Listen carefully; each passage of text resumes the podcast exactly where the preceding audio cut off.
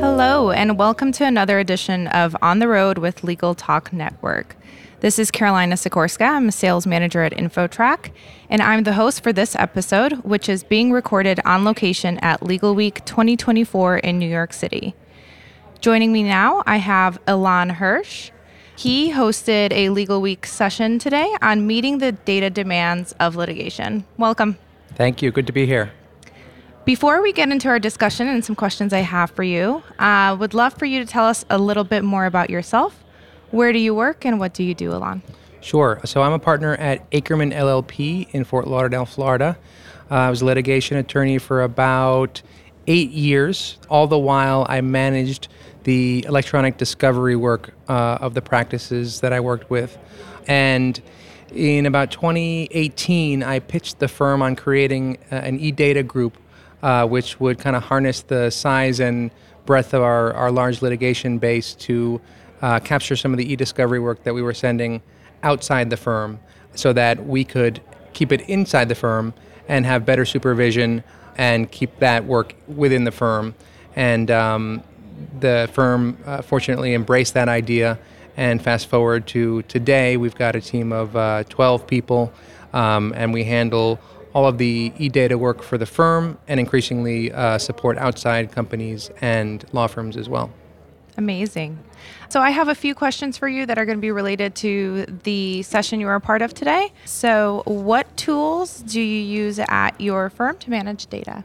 Sure. So if you think about the electronic discovery reference model, the different phases, we start at the beginning with the preservation. And when it comes to preservation, we don't really use a specific tool for that. Uh, we make sure that to get our litigation hold letters out early and to all the key custodians. We follow up with them periodically to remind them of their ongoing uh, obligation to preserve relevant data. But then moving to the collection phase, we use a number of different tools for data collection. We're very excited about uh, a new tool that allows us to collect from mobile phones without taking the whole phone. We get a lot of concern from, from clients and custodians that um, when we have to collect their whole phone, Uh, if they're using a personal phone for business purposes. So we're using a new tool that allows us to target specific uh, technology, specific data, excuse me, on the phone um, without capturing the full phone. That's called Mode One. Um, we use that for, for collections. We also use Cellebrite for data collection for, for mobile phones. And then moving on to uh, processing, we use uh, Relativity One for our, our main processing tool. We also use Disco, and we use that for culling and analytics and document review and, and production. We also use a tool called Trial Director for presentation, and those are the main the main tools that we use. Excellent. Thank you for sharing. So follow-up question on that. What are some of the unique issues that come up when dealing with large volumes of data versus smaller ones? Well, um, when you're dealing with large volumes of data, you're going to encounter larger costs than uh, smaller volumes. Oftentimes in this industry, data, uh, e-discovery services are charged on a per gigabyte basis. So mm-hmm. the more data you have, the more costly it is. With our group, we do not charge a per gigabyte fee for data processing. And so there's we're able to pass along savings to our clients there. So you're going to deal with increased costs. You're going to deal with increased turnaround time to, to process such large data volumes, and the larger the data sets are, the more likely you're going to encounter data corruption issues, uh, you know, problems with uh, password protected files uh, and other kind of exceptions, we call them in the industry. So that's something to be aware of. Um, and just the t- the overall turnaround time on processing and loading data is, uh, it takes longer. Um, mm-hmm. So case teams should be aware that when you're dealing with, you know, hundreds of gigabytes or terabytes, it could take, you know, it could take significantly longer than if you're dealing with just a few gigs of data. Sure. And when looking at some of the new types of data, what are some of the new types of data that are being encountered in litigation? The main one that we are seeing and that I think people in the industry are talking about are uh, collaboration tool data, data from Slack, data from mm-hmm. Teams, Hangout, Google Hangouts. And the the issue there is that that data may not live altogether in the environment in which it exists. So uh, message data may be separate and live at a different different location than attachments. So you really need to know what you're doing when you collect collaboration data. The so-called modern attachments, you might have a link to a document, and if you're looking at that document in a review platform, you're going to ex- assume that the link to the document is the next document in the sequence of documents, but if it wasn't properly collected, you'll, you'll click on that link or you'll go to the next document and it won't be there, and that can present problems for uh, for the case team. Okay. So I had a follow-up question really around ethical responsibilities when dealing and using um, outside vendors. So when working with a vendor or outside firm for data management, how do you partner with them to make sure that you meet the expectations of your client? Yeah, so we do work very closely uh, with a service provider. And one of the reasons we do that is because they give us a certain depth of experience and resources that we wouldn't otherwise have. So if you think of a sports team, you know, they're they're pursuing a common objective. Mm-hmm. Uh, to score a point, and you know we kind of look at it the same way within the Akerman eData Services Group.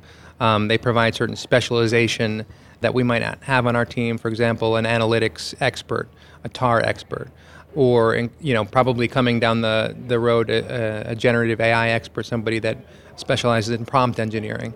We would rely on somebody like that, uh, or uh, a forensics uh, expert. Uh, to analyze uh, and parse data from a forensic collection.